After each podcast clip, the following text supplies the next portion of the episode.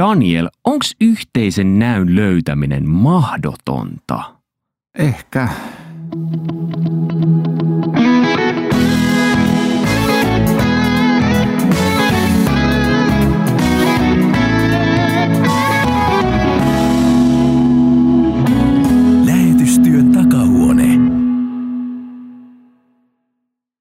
Tervetuloa kuuntelemaan lähetystyön takahuonetta. Minä olen Mika Järvinen, kansanlähetyksen radiokoordinaattori ja toimin tässä podcast-ohjelmassa tällaisena juontajana, joka ei tiedä mistään mitään, mutta haluaa raapia itselleen mahdollisimman paljon informaatiota ja semmoista kaikkea kivaa ja semmoista, mitä ehkä lähetystyöntekijä tarvitsisi jossain.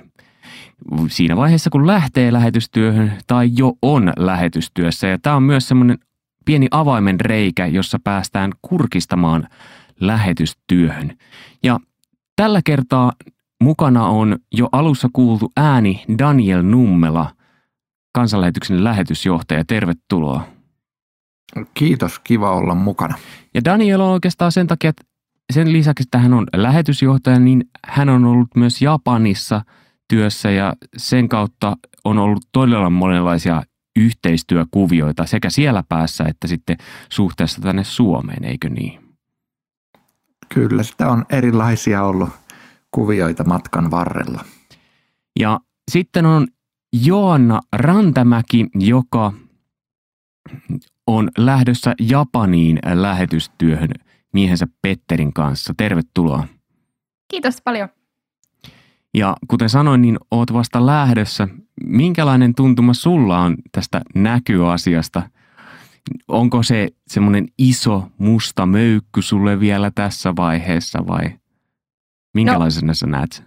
Lähetyskurssilla kun olin, niin huomasin lähettien puheesta, että näkyjä löytyi kyllä hyvin, hyvin monenlaisia.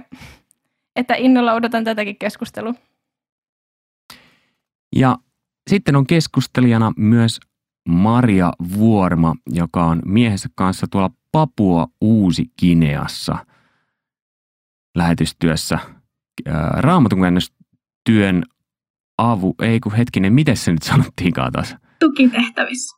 Tukitehtävissä eikä avustustehtävissä.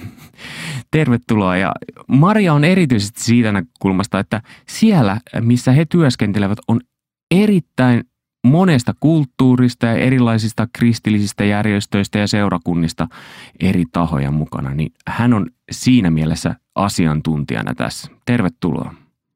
Kiitoksia. Hei, lähdetään ihan semmoista äh, liikkeelle, kun... Hei, Joanna, te olette nyt uusi lähetystyö ryhmä miehesi kanssa, joka on lähdössä Japaniin, niin millä tavalla te löysitte teille sopivan kohdan niin, että teidän näky kohtaa äh, sitten niin kuin tämän äh, kentän näyn? Millä tavalla te tutkitte sitä? No, no mä eka löysin Japanin sillä lailla, että mä tutustuin Petterin näkyyn Japanista ja siitä, että kun hän kertoi, että jo pienestä asti – haaveillut siitä, että just japanilaiselle tai niin aasialaiselle haluaa kertoa evankeliumia ja sitten sitä kautta sitten me yhdistettiin, tai silleen mä yhdistyin siihen näkyyn, kun mä halusin vaan lähteä ulkomaille ja evankelioimaan jonnekin, ää, niin sitten otettiin kansanlähetykseen yhteyttä ää, ja kysyttiin suoraan, että mediatyötä ja nuorisotyötä ja Japani, että onnistuuko. Ja sittenhän sieltä sanottiin, että, että joo, otetaan yhteyttä ja Japanin kirkko oli kiinnostunut. Että ihan, ihan tällä lailla, että oli aika selkeä visio jo mielessä ja sitten kysyttiin, että meneekö nämä kaksi yhteen. Daniel Nummela lähetystyön tai siis lähetystyön johtajan näkökulmasta, niin miltä tavalla tässä kansanlähetyksellä yleensä menee se prosessi, että kun ihminen hakee lähetystyöhön, niin löydetään sellainen paikka, että tämä näky, joka hänellä on ja sitten lähetysjärjestöllä ja sitten siellä paikallisella taholla, niin ne kohtaa. Siinä on kuitenkin jo kolme. Ja sitten jos siihen vielä lykkää sen, että siellä on jo olemassa olevia työntekijöitä, niin siinä on niin neljä näkyä pahimmillaan jo taistelemassa. kyllä nämä, nämä näkykysymykset on hirveän niin kuin merkittäviä ja, ja tärkeitä, koska se näky liittyy siihen omaan henkilökohtaiseen niin kuin kutsuun ja sen kokemiseen, että, että Jumala kutsuu mua tekemään tällaista työtä ehkä vielä juuri tässä maassa. Niin ne täytyy ottaa tosissaan ja, ja, ja joskus ne on sitten muodostuu niin erilaisiksi se henkilökohtainen näky ja, ja se näky, mikä, mikä meillä on lähettävänä organisaationa ja sitten näitä meidän yhteistyökumppaneiden tarpeita, että et, et joskus se liian vahva näky voi olla myös niin kuin ongelma, mutta ajattelen, että yleensä se on, niin kuin, se on vahvuus, koska se näky auttaa myös jaksamaan sitten vaikeuksien keskellä. Että se, se riippuu vähän siitä, että et, et mikä edellä on tavallaan tultu, että, että osa lähetystyöntekijöistä hakee – ja ottaa meihin yhteyttä selkeästi niin kuin ajatuksella, että tahdomme lähteä lähetystyöhön, lähettäkää meidät jonnekin. Sitten joskus se on niin, että minne tahansa, mutta ei Siperiaan. Ja sitten lähetetään Siperiaan. mutta sitten joskus se voi olla niin kuin Joanna nyt kertoi, että on, on aika vahva ajatus siitä, että missä ja mitä haluaisi tehdä ja on koulutus – ja muu. Ja totta kai niin kuin se, niin kuin parhaimmillaan se napsahtaa niin hyvin kohdalleen kuin nyt Rantamäkien kohdalla, että koulutus ja näky ja, ja maa ja, ja kirkon kutsu, niin kaikki kohtaavat toisensa. Miltä tavalla Maria teillä napsahti Mikon kanssa kohilleen? Joo, se ei kyllä ollut ihan noin suora viivasta kuin mitä Joannalla ja Petterillä, että me on ehkä vähän samalla lailla niin kuin Petteri, että mä oon tiennyt jo lapsesta lähtien, että mä haluan lähetystyöntekijäksi. Ja sitten tietysti mentiin Mikon kanssa naimisiin, niin sitten mietittiin sitä niin kuin yhteistä näkyä. Ja aluksi Mikko oli aivan varma siitä, että ei Suomesta kannata lähteä mihinkään, kun täällä on kaikki niin hyvin ja maailman paras maa, niin ollaan täällä, kunnes sitten se lähetystyön kipinä iski Mikkoonkin. Ja me oltiin sitten jo lähetyskurssilla, kun jotenkin alkuvaiheessa tuntui, että kaikki on täysin selvää, että ollaan menossa Etiopiaan ja niin kuin, siinä oli kaikki jutut valmista. Ja sitten se mikään ovi ei niin kuin auennut, eikä ikkuna, eikä edes saunan luku. Et kaikki paperit, mitkä laitettiin, niin mikään ei mene eteenpäin ja mikään ei toimi ja kaikki on vaikeaa ja hankalaa ja joka paikasta tulee vaan vastaukseksi ei, ei, ei, ei, ei. Ja sitten jo siinä lähetyskurssin aikana mä luin semmoisen kirjan äm, raamatun käännöstyöstä ja se kyllä sytytti minut niin kuin, tosi semmoisen, niin kuin, että vau, olisipa mukava olla tuommoisessa mukana, mutta sitten saman aikaan tiesin, että minusta ja Mikosta ei ole koskaan raamatun käännöstyöntekijäksi, että meillä ei ole siihen tarvittavia kielellisiä lahjoja. Sitten vaan hyvin erikoisten ja pitkien polkujen kautta lopulta tuota, tultiin siihen lopputulokseen, että kansanlähetyksestä sanottiin, että Etiopiaan ei tällä hetkellä pääse, eikä välttämättä sit niinku meidän kohdalla on mahdollista sinne reittiä tulla, mutta vaihtoehtona olisi nyt tämmöinen Siperia tai Papua Uuskinea, että kumpi valittaisi. Ja mun mies Mikko oli sitä mieltä, että Papua Uuskinessa on paremmat sääolosuhteet, niin sinne siis.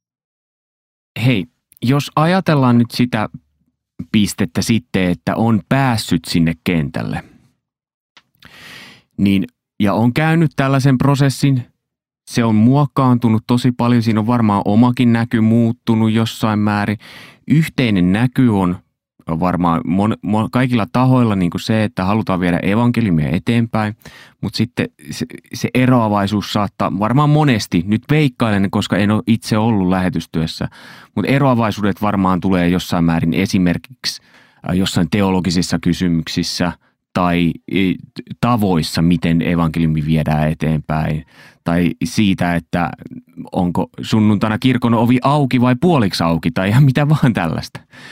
Niin mitä siinä vaiheessa, kun tämän näkyasian kanssa tulee joku konflikti, niin A, milloin pitää niin yrittää keskenään sitä ratkoa, B, milloin pitäisi lähetysjärjestön puoleen kääntyä, että miten me tehdään tässä tilanteessa, ja C, milloin pitäisi hankkia ihan ulkopuolista apua.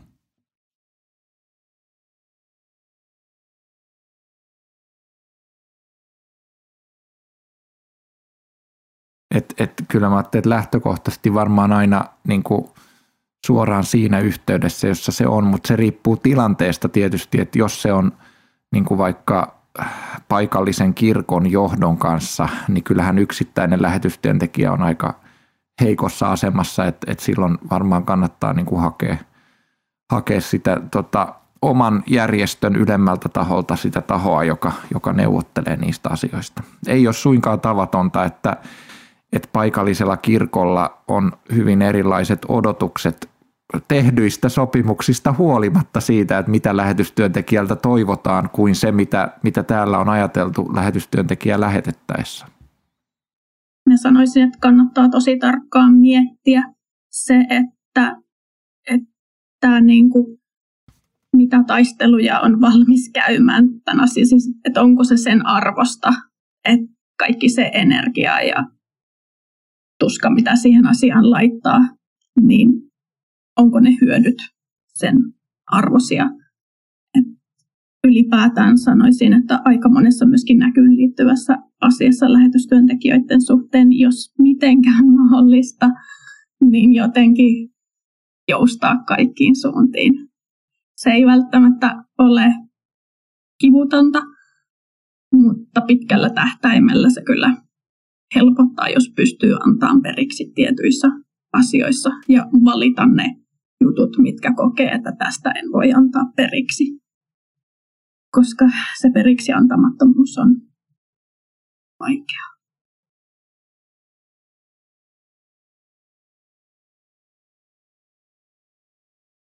Onko tullut vastaan jotain tällaisia kysymyksiä? Tämä kuulosti nyt siltä, että siinä oli jonkunnäköistä kokemuspohjaa tässä, mitä sä kommentoit. Niin uskallatko avata jonkun yksittäisen kokemuksen tässä? Kyllä se, kun tekee töitä semmoisessa ympäristöissä, jossa on paljon niin kuin eri kulttuureista olevia ihmisiä ja ylipäätään no, ne kontekstit on vaan kansanlähetyksenkin kentillä niin erilaiset, että on tiettyjä kenttiä, joissa on kansanlähetyksen oma porukka, voi olla paljonkin lähettäjä, niin kuin esimerkiksi Japanissa. Ja se niin kuin semmoinen lähettien keskenäinen, että jotenkin suunnataan samaan suuntaan, niin se on ehkä helpompi. En tiedä, onko se helpompi, mutta se tuntuu, että se voisi olla helpompaa kuin sitten ää, tämmöisessä raamatun käännöstyön järjestössä, missä me ollaan Papua Uudessa Kiinassa, jossa on se 500-800 ihmistä. Et siellä niin kuin, semmoisen oman idean läpilyöminen niin on suoraan sanottuna melkein mahdotonta. Kun on vierestä katsonut niitä ihmisiä, ketkä tulee ihan valtavalla innolla ja niillä on niin täyssuunnitelma siitä, että mitä ne haluaa tehdä. Ja sitten vaan niin kuin,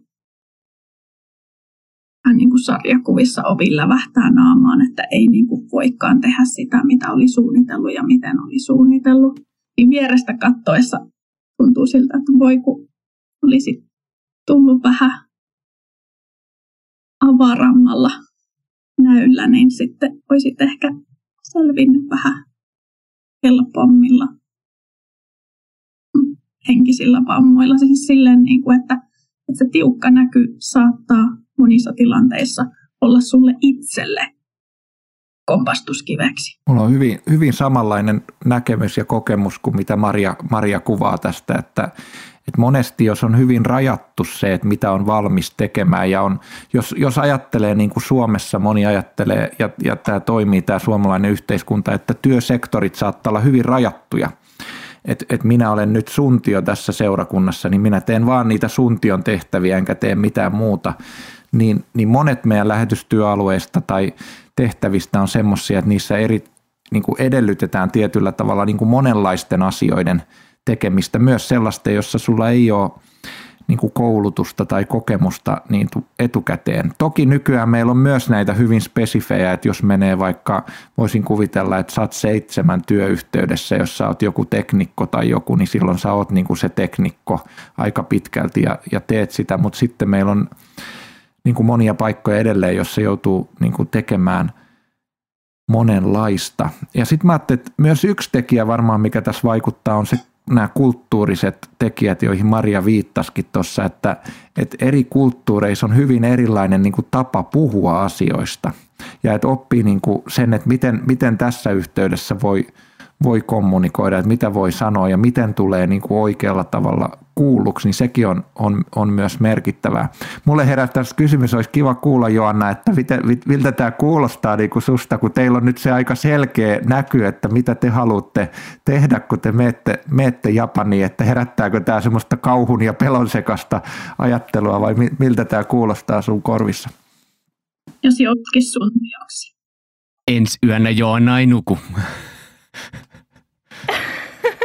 Tämä on tosi mielenkiintoista kuunnella. sanotaan näin, että moni on me, meille sanonut, että lähetystyössä pitää olla valmis kaikenlaiseen. että sillä, sillä lailla on valmistunut. Jotenkin mä aloin tästä, kun mä kuuntelin teitä, niin mä aloin miettiä sitä, että se on, niin lähetystyöntekijät on silleen jänniä, että niillä niin kuin, melkein ehkä vaaditaan, vaaditaan tai oletetaan, että on jonkinlainen näky ainakin siitä, että haluaa evankelioida ihmisiä. Jos sä meet johonkin maalliseen järjestöön tai työpaikkaan, niin sä aika lailla meet mun kokemuksen mukaan niin sen työpaikan arvojen ja näynnin muun mukaan, ja sulla on joku semmoinen hyvin spesifi rooli siinä. Ja sitten tavallaan ehkä oletusarvo on jo, että kaikilla on kauheasti näkyjä, visioita, ideoita, mutta me ollaan Petterin kanssa semmoisia ty- tykätään uudistaa ja ideoida ja muuta, niin se on ehkä semmoinen tietoinen päätös slow down ja niin kuin yrittää kuunnella ja hillitä sitä omaa halua tehdä uutta ja olla kauhean, me ollaan vähän vahvoja luonteita, niin me ollaan tietoisia tästä haaste- haasteesta, mutta, äh, mutta mä oon ymmärtänyt, että, että kyllä paras tulos tulee silloin, kun keskustelee paikallisten ja kirkon ja niin kuin, oman järjestön kanssa, että sen takia ollaan nytkin kysyn jatkuvasti esimieheltä, että hei, että minkälaiset jutut on hyviä ja ideoita ja muiden lähetteen kokemuksia. Yritän oppia muilta, jotka on jo ollut. Saanko mä vielä heittää yhden kysymyksen tähän yleisesti? Anna mennä. Tota, semmoinen tulee myös mieleen, että en tiedä, oletteko muut koskaan miettinyt tai kiinnittänyt huomiota, mutta itse on jotenkin tämmöiseen teemaan myös tarttunut, että nuorempi sukupolvi, siis sanotaan alle 40-vuotiaat lähetystyöntekijät, on myös hyvin niin kuin paljon aiempia sukupolvi, jos puhutaan vaikka lähettisukupolvista, niin aiempia lähettisukupolvia tietoisempia niin kuin omista tavallaan oikeuksistaan. Et, et se on mun mielestä niin kuin mielenkiintoinen, että se on myös mennyt niin kuin enemmän siihen, nuoremmat lähetit sanoo, että, niin että mulle kuuluu nämä ja nämä ja nämä oikeudet ja sitten pyritään niin kuin pitämään kiinni. Ää, mutta jotenkin mä ajattelin, että samaan aikaan kun on ne perusoikeudet ja, ja niistä pitääkin pitää kiinni oikealla tavalla, niin niihin ei kannata myöskään liikaa niin kuin vedota, vaan, vaan mä ajattelin, että Maria hyvällä tavalla kuvasi sitä, niin kuin, sitä joustavuutta ja semmoista yhteispeliä, että tärkeämpää kuin se oma näky on se yhteisen näyn toteutuminen siinä mielessä ajattelen. Mutta miten, ootteko koskaan törmännyt tähän teemaan? Toki on sitten myöskin se, että kun ihmisiä tulee eri kulttuureista ja meillä Suomessa on aika niin kuin tiukat raamit työsuhteille. Ja sitten kun monia lähettitovereita, keillä ei välttämättä ole työnantajaorganisaatiota juuri minkäänlaista. Että niillä on ne seurakunnat, ketkä tukee, jos tukee. Ja ei ole juurikaan niin kuin, ähm, eläkejuttuja ajateltu, eikä niin kuin lomapäiviä, että kesäloma on pidetty viimeksi vuonna 1975 kesäkuussa – niin kyllähän se aika erilainen lähtökohta on. Että me koen, että on tosi hyvä tuki takana siinä, että on kansanlähetyksen organisaatio ja voi sanoa, että no, meillä tämän tehdään näin ja jos niin kuin, tapana ei ole ennen ollut, niin tämä on meillä laki ja anteeksi. Millä tavalla, sä Maria sanoit tuossa, että on tosi hyvä, että on järjestö takana, niin millä tavalla suhteessa nyt sitten kun ajattelee, että on järjestö ja sitten siellä on myös ne lähettävät seurakunnat ja sitten on se paikallinen taso. Niin millä tavalla se näky saadaan niin puristettua, että kaikki on siinä mukana? Mä en usko, että sitä välttämättä saa. Mä katson sitä semmoisella mentaliteetillä, että vähän niin kuin afrikkalaisessa liikenteessä, että se, jolla on isoin auto, menee ensimmäisenä. Niin tässä tilanteessa se organisaatio, joka määrää, niin määrää. Ja sitten sen pillin mukaan on sitten mentävä. Et kyllähän Papua Uudessa on sitten niitä lähetystyöntekijöitä, ketkä ovat tehneet sen päätöksen, että he eivät halua kuulua mihinkään organisaation, vaan haluavat tehdä sit niinku töitä yksin ja niinku sillä varmistaa sen, että voivat tehdä täsmälleen sen oman näyn mukaisesti. Mutta organisaatiolta tulee kuitenkin aina sit se tietty tuki, että vaikeissa tilanteissa sitten on saatavilla tukea ja apua, mitä ei yksin olisi. Niin mä oon huomannut, että, tota, että mitä vahvempi näky on järjestössä, sitä helpompaa siinä on tavallaan pysyä mukana itse. Ja sitä epäselkeämpi, mitä se näky on, niin sitä enemmän niin kuin yksittäiset työntekijät tai ihmiset yrittää tavallaan omaa näkyään työntää semmoiseksi yhteiseksi näyksi. Että silleen mä näen, että se on hyvä asia, että kansanlähetykselläkin aika paljon painotetaan niitä omia arvoja ja mä uskon, että se on semmoinen niin kuin subcategories, jos, jos sulla itsellä on niin kuin näkyjä, että se menee sen alle, että ne, ehkä mä en näkisi, että ne riitelee keskenään välttämättä, tai ne saattaa, mutta ehkä ei tarvii. Kyllä vuosien varrella on niitäkin tilanteita, missä on sitten lähetystyöntekijöiden ja järjestön näyt kohdanneet, ja sitten siitä on joko jompikumpi antanut periksi, tai sitten on lähdetty eri teille, mikä ei välttämättä sekään ole huono ratkaisu, että ne on aina tilanteesta riippuen. Jos mennään taas tähän ihmisten väliseen eh, näkyjen kohtaamiseen siellä kentällä, niin mulla on, mulla on täällä semmoinen lause kirjoitettuna ylös, kun erilaiset näyt mahtuu kentälle, kun niitä jokainen kunnioittaa, eikä, mites tässä nyt lukeekaan, eikä väheksytä. Eli se, että oppii kunnioittamaan erilaisia näkyjä eikä väheksymään, niin minkälaisia ajatuksia tämä herättää teissä? No varmaan just siitä näkökulmasta, että osittain varmaan myös niin kuin ikä tuo sitä kokemusta ja ymmärrystä, että se, se mun näky että miten asiat pitäisi tehdä, niin ei ole ainoa oikea. Toisaalta sitten taas se liikakokemus ja näky voi mennä taas sinne toiseen suuntaan, että näin tämä on nyt tehty jo 40 vuotta, että eihän tästä nyt kannata muuttaa mitään enää tämän jälkeenkään.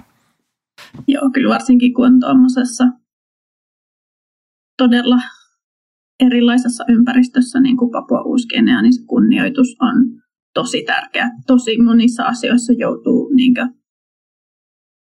ajattelemaan, että no nyt on pakko yrittää olla ajattelematta sillä suomalaisella aivopuoliskolla ja niin kuin todeta, että tämä on eri konteksti ja eri kulttuuri ja siihen on vaan niin kuin sulauduttava. Että oikeastaan siinä meidän Raamatun käännöstyön organisaatiossa alussa uusille läheteille hyvin paljon painotetaan sitä, me ei olla siellä Papua Uudessa Kineassa niin kuin ylhäältä päin neuvomassa, että no hei Euroopassa me tehdään näin ja Jumalan palvelus alkaa kello 10 ja sitten on se 15 minuutin saarna ja niin kuin tämä on hyvä. Vaan että sitten kun se saarna on sen kaksi ja puoli tuntia, niin se on ja se kuuluu siihen elämään ja kulttuuriin ja siihen sulaudutaan, että kaikkiin asioihin ei tarvi puuttua edes silloinkaan, kun se ehkä vähän silleen tuntuisi, että eikö tätä nyt voisi tehdä suomalaisella tavalla. Koska Suomihan on niin hyvä tosi monessa asiassa. Toi on hyvä, että sä sanoit, että kaikkiin asioihin ei tarvitse puuttua. Aikaisemmin oli puhetta siitä, että oliko just Maria, joka sanoi just tästä, että, että, että mihin vetää sitä rajaa, että minkä puolesta alkaa taistelemaan ja minkä ei, niin miten niitä rajoja nyt sitten pitäisi löytää? Mi- mihin pitää asettaa sen raja, että tässä tämä asia on nyt niin tärkeä, että tästä mun pitää pitää meteliä. Tai tästä asiasta mun pitää keskustella tämän kanssa. Tästä asiasta nostetaan konflikti. Mä ajattelen niin, että se, mihin Maria tuossa aikaisemminkin jo ainakin viittasi osittain, on se, että se riippuu myös siitä omasta tehtävästä ja asemasta siinä organisaatiossa. Eli, eli jos sä vastaat jostain asiasta ja kokonaisuudesta, niin silloin on huomattavasti niin kuin paremmat mahdollisuudet puuttua ja myös velvollisuus puuttua siihen, että asiat niin kuin menee, menee hyvin. Mutta sitten jos sä oot niin kuin pieni palanen tekemässä jotain asiaa jossain, jossain hyvin kaukana sieltä, missä, missä, missä asiat on päätetty, niin silloin niin kuin ne taistelut kannattaa tosiaan valita, että, että, että missä käy. Ja sitten mä jotenkin itse niin ajattelen myös, että niin kuin kristittynä on hyvä myös jollain tavalla niin kuin tehdä vähän eroa sen välillä, että, että, että on näitä niin kuin käytännön asioita, joita voi tehdä monella tavalla – ja, ja, ja sitten on niitä niin kuin uskon tiettyjä peruspalikoita, mistä ei pitäisi niin kuin joustaa. Esimerkiksi se, että, että Kristus on ainoa tie taivaaseen. Niin kyllä mä niin luterilaisen lähtisin siitä ja, ja kristittynä yleensäkin, että et, et silloin jos, jos joutuu semmoiseen ympäristöön, jossa sitten – aletaan niin kuin opettaa tästä ihan niin kuin ydinkohdasta toisella tavalla, niin sitten siinä yhteydessä se täytyy joko se palauttaa se asia kohdilleen tai sitten täytyy niin kuin vetäytyä siitä pois. Mutta tässäkin tulee se, mitä, mistä tässä on monen yhteensä jo tietyllä tavalla puhuttu, että, että meidän työalueet ja ympäristöt on hyvin erilaisia. Että jossain vaikka Japanissa, missä mä oon ollut, niin siellä tehdään luterilaisen kirkon kanssa työtä, joka on vielä syntynyt norjalaisen – lähetysjärjestön niin kuin työn kautta ja, ja sillä tavalla se DNA on tietyllä tavalla hyvin niin kuin samanlainen kuin meidän omalla järjestöllä ja siinä on hirveän helppo niin kuin toimia. Mutta sitten toisissa ympäristöissä me ollaan niin kuin enemmän yhteiskristillisissä jutuissa ja sitten siellä joutuu enemmän niin kuin arvioimaan sitä, että miten tässä niin kuin milloinkin pitää toimia ja, ja missä joustaa oikealla tavalla ja missä sitten olla vähän ehdottomampi. Ja on ehkä toisaalta hyväkin, koska sitten lähetyskurssin aikana on hyvä puntaroida niitä omia arvoja ja lähtökohtia ja näkyä. Ja sitten sen mukaan valitaan semmoinen kenttä, jossa toivon mukaan ne niin kuin mätsää. Että, että sanoisin, että jos on ultraluterilainen vapuuskinen ei välttämättä ole se oikea vaihtoehto, että, että siellä täytyy hyvin paljon sitten joustaa sen suhteen, että, että keiden kanssa tehdään yhteistyötä ja, ja ylipäätään raamatun käännöstyössä. Se niin kuin tavallaan ajatus on, että kuka tahansa, kuka suostuu ää, vastaanottaa raamattuja ja, ja tekemään niin kuin yhteistyötä sen asian kanssa, että ihmisille saataisiin enemmän raamattua niiden omalla kielellä, niin, niin sillä, että mistä seurakunnasta tai, tai kuinka paljon niiden kirkossa mahdollisesti opetetaan raamatun mukaista tai ei raamatun mukaista, niin sillä ei ole väliä. Ajatuksen on, että kunhan ne saavat niitä raamattuja, ne ihmiset, niin sen jälkeen ne voi raamatusta lukea, että hei, näin tämä asia tapahtuu. Ja se aika usein vaatii sit ihmisiltä semmoista, niin kuin, että no, uh, nyt en olla neuvomaan, vaan mennään niin kuin pienin askelin. Tämä on tosi hyvä näkökulma. Mä ihan lyhyesti lisään tähän vielä sen näkökulman, että Japanissa sitten, kun siellä on vähän kristittyjä, siellä on alle prosentti kristittyjä kansasta ja kristittyjä niin kuin ei kaikki ole koskaan niin kuin tavannut ketään, joka olisi kristitty, niin sit siinä nousee myös se niin kuin yhteinen kristillinen todistus hirveän merkittäväksi. Et, et sen takia niin kuin kirkot ja kristityt pyrkii olemaan niin kuin toisia kohtaan niin kuin mahdollisimman vieraanvaraisia ja ymmärtäväisiä, ettei tule semmoista kuvaa, että täällä on nämä muutamat kristityt ja nekin on kaikki vaan omissa joukoissansa ja riitelee keskenään. Ja, ja tämä on, on musta ihan niin kuin oikea niin kuin iso kysymys, että kyllähän se todistus on myös siinä, että pystyykö kristityt tekemään niin kuin keskenään työtä. Ja, ja, ja kyllä sillä tavalla niin kuin siellä, missä on mahdollista tehdä ja niissä yhteyksissä, missä on mahdollista tehdä, niin, niin se on ilman muuta niin kuin järkevää tehdä mahdollisimman niin kuin paljon ja, ja hyvällä tavalla sitä yhteistyötä. Niin ja se, tämmöisissä yhteistyöjutuissahan tulee varmaan justiinsa se, että on tietyllä tavalla yhteinen näky, mutta sitten erilainen näky. Niin millä tavalla, Daniel, jos sä ajattelet justiinsa omasta näkökulmasta Japania, niin mi, millä tavalla siellä pääsee etsimään niitä yhteistyökumppaneita ja missä asioissa sitä kantsii niin kuin etsiä niitä yhteistyökumppaneita? No tietenkin Japanissakin kansanlähetys on, on tehnyt jo yli sen 50 vuotta työtä, että et, et tietyt, et on hyvä lähteä siitä, että minkälaisia niin kuin yhteistyö niin kuin, kuvioita siellä on ollut aikaisemmin ja niin kuin ensin ymmärtää jollain tavalla niin kuin niitä ja, ja, ja sitten jos ei ne aukea, niin sitten voi aina toki niin kuin avata niin kuin uutta. Että kyllä, ja, ja Japanissa on, on niin kuin monenlaista tämmöistä yhteiskristillistä. Mäkin olin, olin tota, me oltiin ensimmäiset neljä vuotta semmoisella saarella, jonka ympärysmitta oli, oli tota 150 kilometriä ja, ja siellä oli, oliko niitä nyt yhteensä 16 joko tämmöistä kappeliseurakuntaa tai varsinaista seurakuntaa ja siellä oli tämmöinen kristillinen ekumeeninen neuvosto, jossa niin kuin oli kaikkien seurakuntien papit käytännössä niin kuin kokoontui ja, ja, ja siellä niin kuin oli, oli läsnä ja se oli hyvin mielenkiintoista niin kuin nähdä sitä, että se voi tosiaan olla niin kuin hyvin erilaista, että sielläkin niin kuin osa näistä seurakunnista – niin kuin ne oli enemmän tämmöisiä niin kuin yhteiskunnallisia juttuja, mitä, mitä ne niin kuin järjesti tai mi, miten ne toimii. Ja, ja me taas niin kuin lähetystyöntekijänä oltiin hirveän niin kuin varovaisia niin kuin ottamaan kantaa vaikka johonkin sotahistoriaan tai siihen, että miten sitä pitäisi niin kuin tänä päivänä niin kuin ymmärtää. Mutta kyllä se on niin kuin, niin kuin mä ajattelen niin, että kyllä se vaan on tosiasia, että mitä kauemmin on jossain maassa ja, ja kontekstissa, niin sitä enemmän niitä yhteyksiä syntyy ihan luonnostaan ja lähtee niin kuin löytämään niitä väyliä, että missä voi löytää uutta toimintaa ja uusia toimintamahdollisuuksia. Ja kyllä se rukous on tosi tärkeää niin kuin ennen lähetystyön lähtöä, sen aikana, niin kuin kaikissa mahdollisissa tilanteissa, että et ennen kaikkea niin kuin niissä hankalissa ja epäselvissä tilanteissa, niin sitten tuo ne asiat Jumalalle ja miettiä, että pyytää, että saa sitten johdatusta niihin asioihin, mitä reittiä lähteä selvittämään seuraavaa askelta.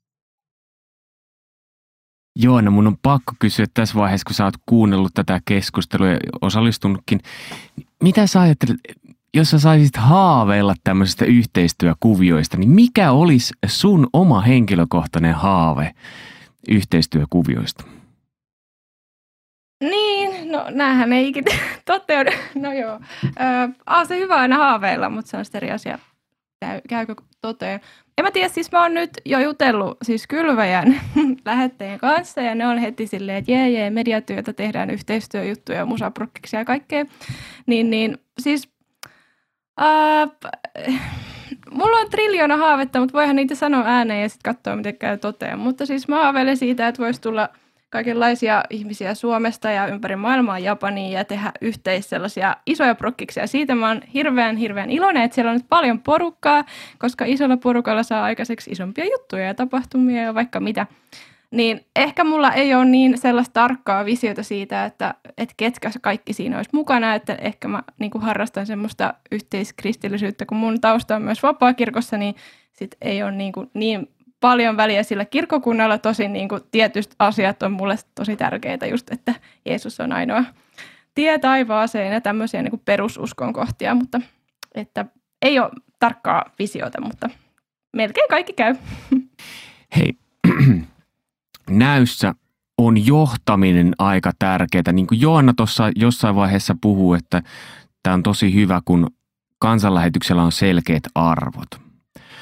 Mitä te ajattelet, jos nyt annetaan vinkkejä sellaiselle ihmiselle, joka on lähdössä lähetystyöhön ja hän pääsee sille paikalle aika nuorena lähettinä, että hän on siellä niin kuin johtavassa asemassa, joko niin kuin suhteessa siihen omaan seurakuntaan tai sitten paikalliseen järjestöön tai työkavereihin.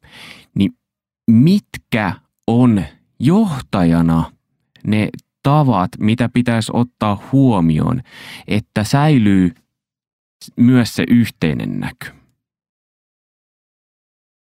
Johtamisesta tulee ihan, siitä on ihan erikseenkin podcast-jakso, mutta nyt jos puhutaan nimenomaan näyn kantamisen ja yhteisen näyn säilymisen kannalta, niin mitä uuden työntekijän, joka päätyy tai pääsee johtajan asemaan, niin mitä hänen kannattaisi ensimmäisenä ottaa huomioon?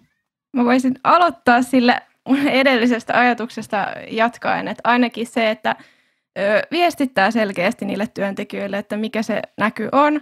Ja sitten myös, että ei pelkää sanoa myöskään ei, että tavallaan, että se myös voi musertaa järjestöä, että jos niin kuin on tosi sekava se näkyy ja mennään vähän niin kuin kaikkien mukaan ja mennään sinne sun tänne, että mä koen sellaista turvallisuutta kuitenkin, että on selkeä visio, että se, että osaa niin kuin kommunikoida selkeästi ja, tai semmoista, mitä mä itse toivon johtajalta ja se, että on kuitenkin semmoinen ihmisläheinen, että se ei ole semmoista voimalähtöistä johtamista.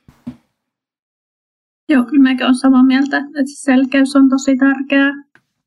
Että, tuota, kun siinä meidänkin järjestössä Papualla on niin paljon porukkaa, niin jos siellä oli se 500 erilaista näkyä, niin se olisi työ ihan täysin mahdotonta. Että et mitä enemmän sitä porukkaa ja mitä enemmän niitä alaisia sillä johtajalla on, niin sitä tärkeämpää on, että, että jotenkin se kohdistuu samaan suuntaan eikä lähde rönsyilemään joka puolella.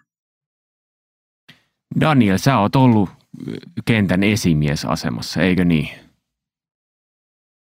Mi- mitä ajatuksia sulla nousee, jos sä ajattelet uutta lähetystyöntekijää, joka pääsee kautta joutuu siihen tilanteeseen, että on kentän esimies tai jossain muussa johtotehtävässä? Niin kyllä mä, mä että nämä mitä tässä on tullut esille on, on tosi keskeisiä, että kyllä se yksi, yksi keskeisimmistä on tämä niin kuin toistaminen, sen näyn esillä pitäminen, että, että mun mielestä ne on hyviä esimerkkejä, kun kun tota, raamatus on näistä kuninkaista kuninkaiden kirjoissa ja sitten siellä aina joskus löydetään sitten ne kirjakääröt sieltä jostain temppelin aarrekammiosta ja sitten niitä ruvetaan lukemaan ja sitten ne saa aikaan muutosta. Minusta se on niin hyvä esimerkki. Se on sama niin kuin kaikessa, että jos ei, ne ole, jos ei se näky ole esillä, niin se näky ei voi niin kuin johtaa, se ei voi jäädä niin kuin mieleen. Toki sen näyn pitää myös sitten olla semmoinen riittävän – selkeä, että se on omaksuttavissa, että jos se on semmoinen niin kuin koko maailman syve, syleilevä ja, ja hirveän hajanainen ja moniulotteinen ja moniosainen, niin sitten se voi olla, voi olla vaikea tota, niin kuin ymmärtää. Mutta mä ajattelin, että esimerkiksi jos puhutaan nyt vaikka kansanlähetyksen niin kuin näystä, niin tässä uudessa lähetysstrategiassa, joka meillä viime vuoden lopulla hyväksyttiin, niin on, on hyvin mun mielestä esimerkiksi nämä neljä painopistealuetta meille lähetystyölle – en tiedä muistatteko niitä, mitkä ne on, mutta ne on helppo oppia, koska jokaisessa on ilman sana. Ilman Messiasta, ilman evankelimia, ilman raamattua ja ilman vapautta. Ja nämä jotenkin niin kuin tavoittaa sen näyn siitä niin kuin pitkältäkin aikaväliltä sen, että, että mitä me on haluttu tehdä. Me on haluttu tehdä juutalaislähetystyötä niiden kanssa, jotka ei vielä ole kohdannut Messiasta – me halutaan ja on haluttu aina viedä evankeliumia sinne, missä sitä ei ole kuultu, eli, eli he, jotka, ei ole, jotka on ilman evankeliumia. Mutta myöskin sitten me on, me on alusta asti tehty raamatun käännöstyötä, eli he, joilla ei ole sitä mahdollisuutta lukea raamattua, jossa me sitten kohdataan se Messias ja kuullaan se evankeliumi. Ja, ja sitten nämä kristityt, jotka on kärsinyt erilaisten niin kuin vainojen tai, tai muiden keskellä, niin, niin niin, niin tämä on mun mielestä yksi, mikä auttaa niin kuin meitä ymmärtämään, että mitä tämä järjestö vaikka haluaa, haluaa tehdä. Ei siinä toki ihan niin kuin kaikki on vielä sanotettu, mutta se, se luo semmoiseen jo kehyksen niin kuin sille, että mitä meidän lähetystyössä tapahtuu. Mä vielä haluaisin vielä konkreettisemman. Tuossa sä toi tosi hyvän, että strategia, mutta millä tavalla tämä sitten kun tämä nuori lähetystyöntekijä on siellä kentällä siinä johtoasemassa, niin mitä hänen ihan konkreettisesti tulisi tehdä? Millä tavalla hän tuo sen esille? Joka viikko lähettää sähköpostia tästä aiheesta, aloittaa aina kokoukset toistamalla nämä uudestaan, vai mitkä ne on, ne tavat? No mä, mä ajattelen vielä, jos mä saan vielä vastata tähän niin putkeen, niin, niin tota, et keskeistä on tietenkin se, että tämä, työntekijä, joka tulee, mä en tiedä miksi sen tarvii olla nuori, olkoon vanha, niin se on yhtä lailla samat asiat pätee. Tää, tota, niin hänen täytyy itse olla omaksunut se meidän yhteinen näky. Eli, eli se on aina tärkeää, se on sama kuin, että miksi lähetystyöntekijä täytyy olla uskova kristitty sen takia, että muuten sille ei ole mitään annettavaa. Ni, niin sama pätee tavallaan tähänkin kyllä, että jos ei ole itse omaksunut niitä, sitä yhteistä näkyä ja, ja niitä arvoja, niin miten niitä voisi niin kuin välittää tehokkaasti eteenpäin.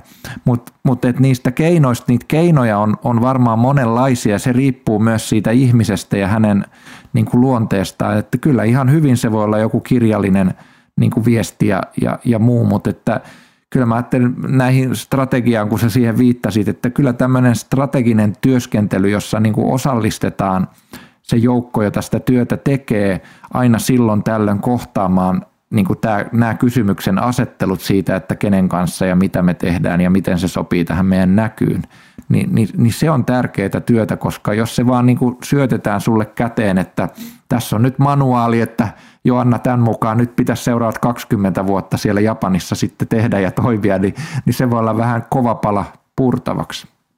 Maria, tässä Eli on... keskustelua, keskustelua mm. korostaisin. Maria, tässä on tullut esille justiinsa se, että kuinka iso paikka se on, missä te olette siellä työskentelemässä, noin 500 ihmistä, oliko niin? Ja, ja sitten se, että se on hyvin monikulttuurinen paikka myös. Niin millä tavalla siellä tuodaan esille nämä yhteiset näyt tai yhteinen näky? Siinä on ehkä se, että niin kuin SIL, joka on kansainvälinen organisaatio, jolla on niin monessa eri maassa paikallisorganisaatioita, niin siihen verrattuna kansanlähetys on hyvin, hyvin, hyvin pieni pölyhiukkanen. niin isossa, todella, todella isossa organisaatiossa myöskin sitten ne näyn niin kuin kohdistaminen ja ne rajaviivat on hyvin tarkkoja. Et meidän järjestön Papualla on todella, todella tarkka siitä, että se et voi aloittaa mitään niin kuin uutta ja erikoista, vaan tuota, ne on alusta lähtien jokaiselle tehdään hyvin selväksi, että tämä on se, mitä me tehdään. Se raamatun käännöstyö on kaiken ydin. Ja jos sen ulkopuolelta jotakin tehdään, niin ne on sitten erikoistilanteita, mutta että, että niin kuin, ei rohkaista ihmisiä ylittämään sitten niitä rajoja. Se voi kuulostaa tiukalta ja karkealta, mutta se voi olla tarpeen tuommoisissa niin isoissa organisaatioissa.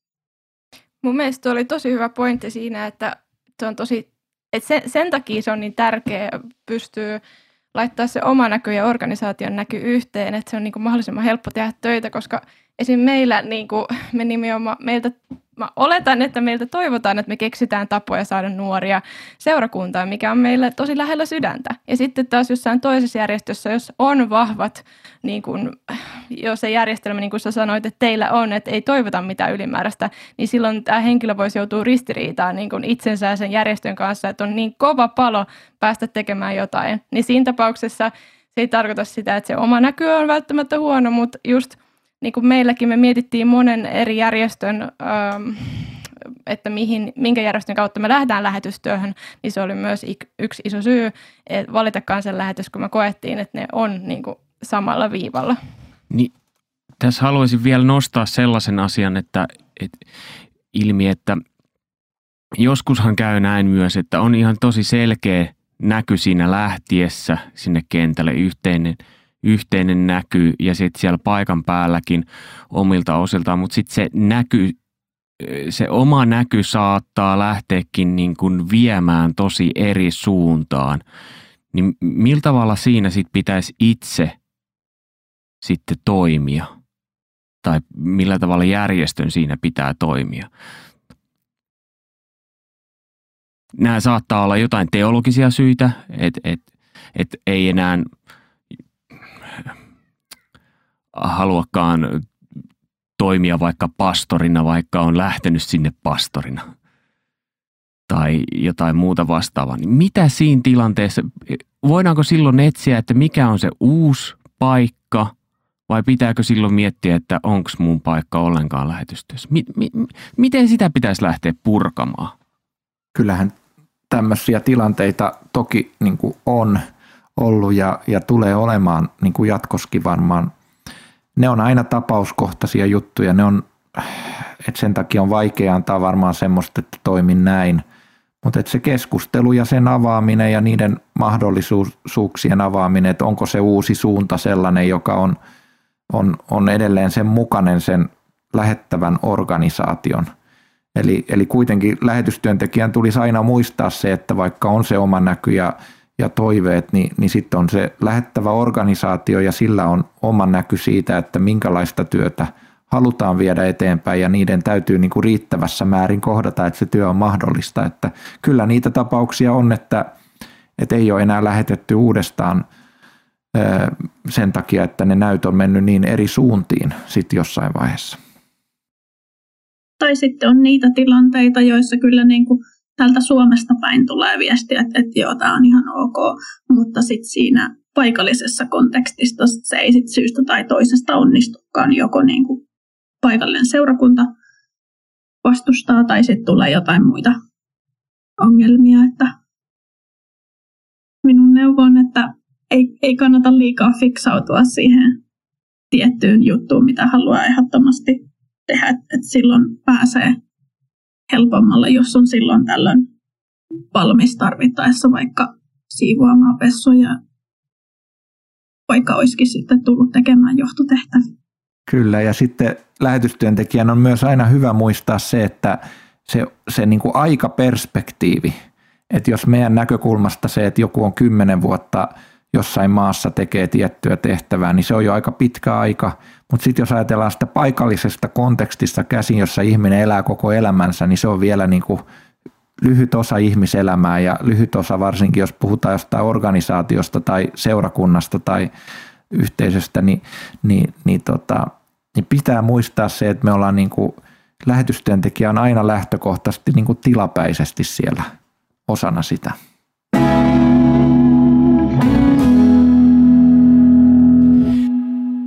Tässä itse asiassa Maria jo palaski aika hyvin siihen, mistä puhuttiin jo alkuvaiheessa. Kiitos ensinnäkin kaikille, jotka oli nyt mukana tässä Joana Rantamäki, joka on lähdössä Japaniin ja Maria Vuorma, joka on Papua Uusi-Kineassa ja Daniel Nummela, kansanlähetyksen lähetysjohtaja. Loppuun mä haluaisin kuitenkin vielä sellaisen, että jos nyt tästä keskustelusta jo, jokaisen pitäisi nostaa yksi tärkeä asia – esille, niin mikä se on? Ja jos Joanna voisi aloittaa ja sitten Maria ja Daniel vielä lopuksi.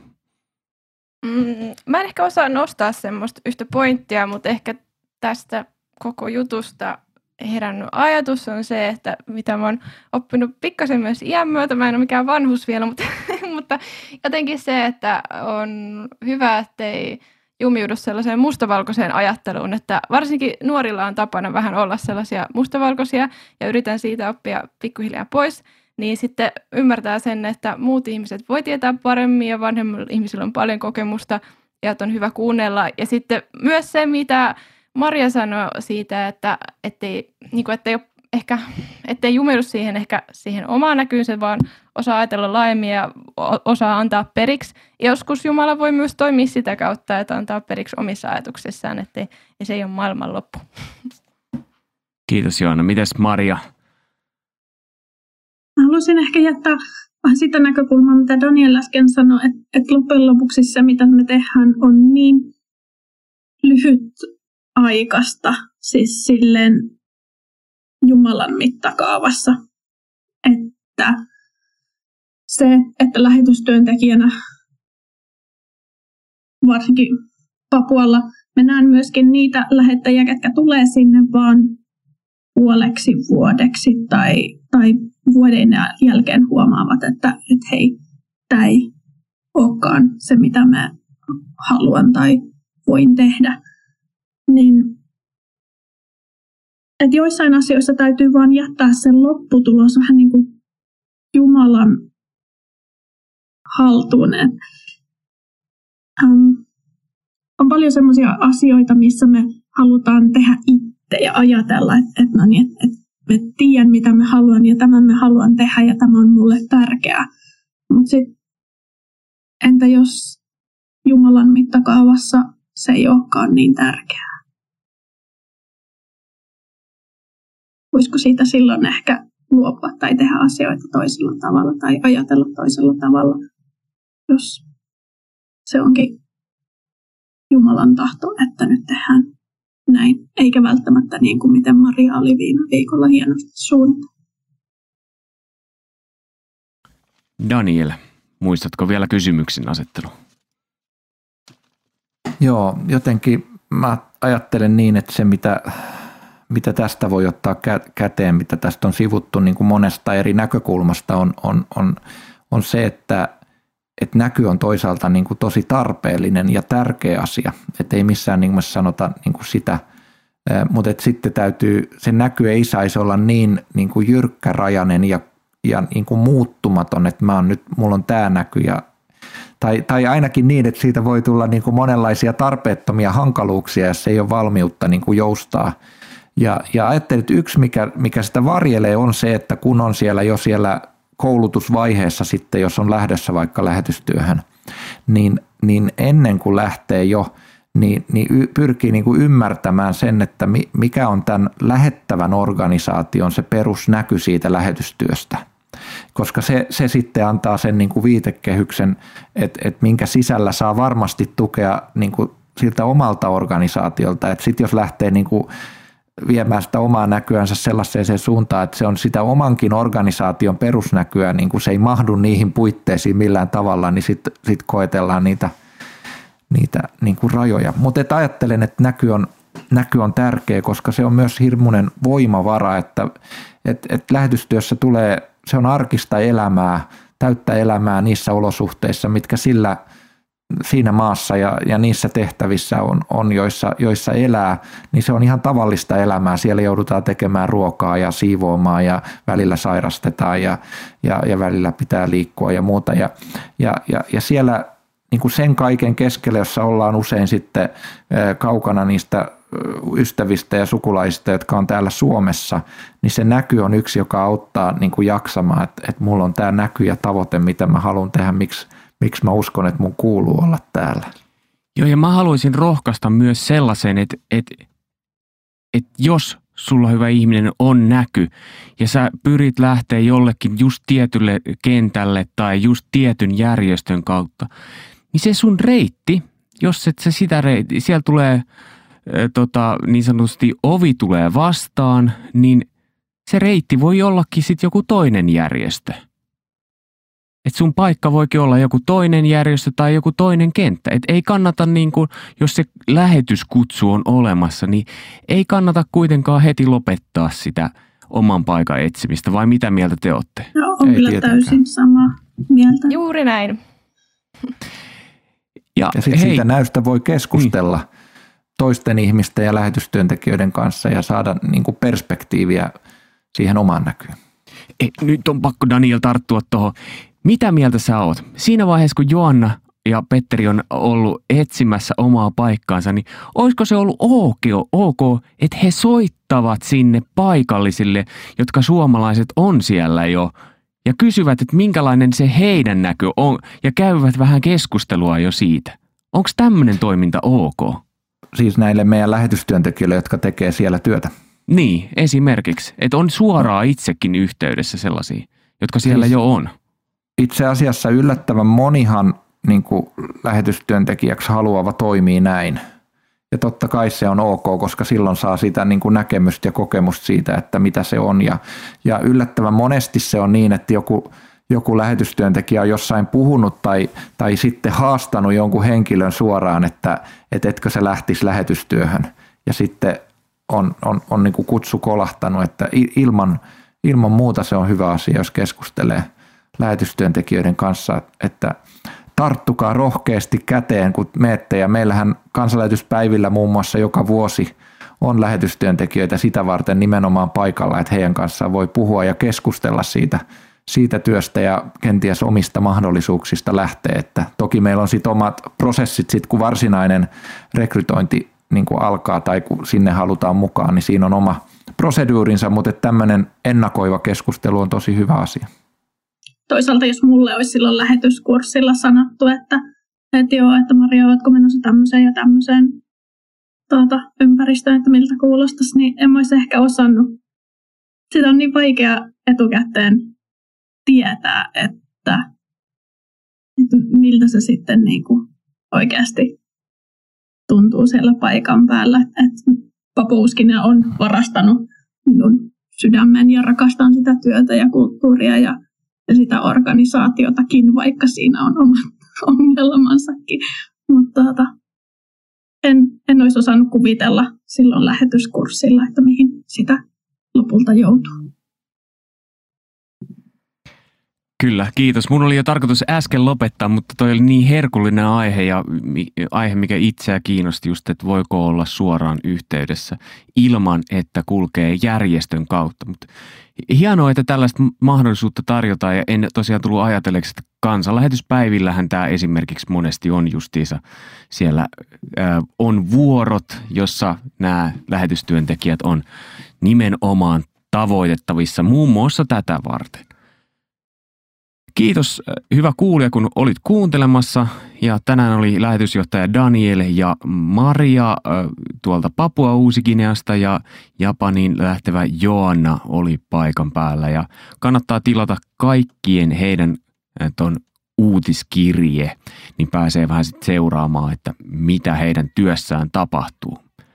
Ensi kerralla tässä samaisessa podcastissa on aiheena johtajuus ja siinä vierailijana on Juha Saari ja Hanna Lindberg tuolta Kylväjästä on hän ja sitten on asiantuntijana on Tomio Pihkala, joka toimii johtajana yritysmaailmassa.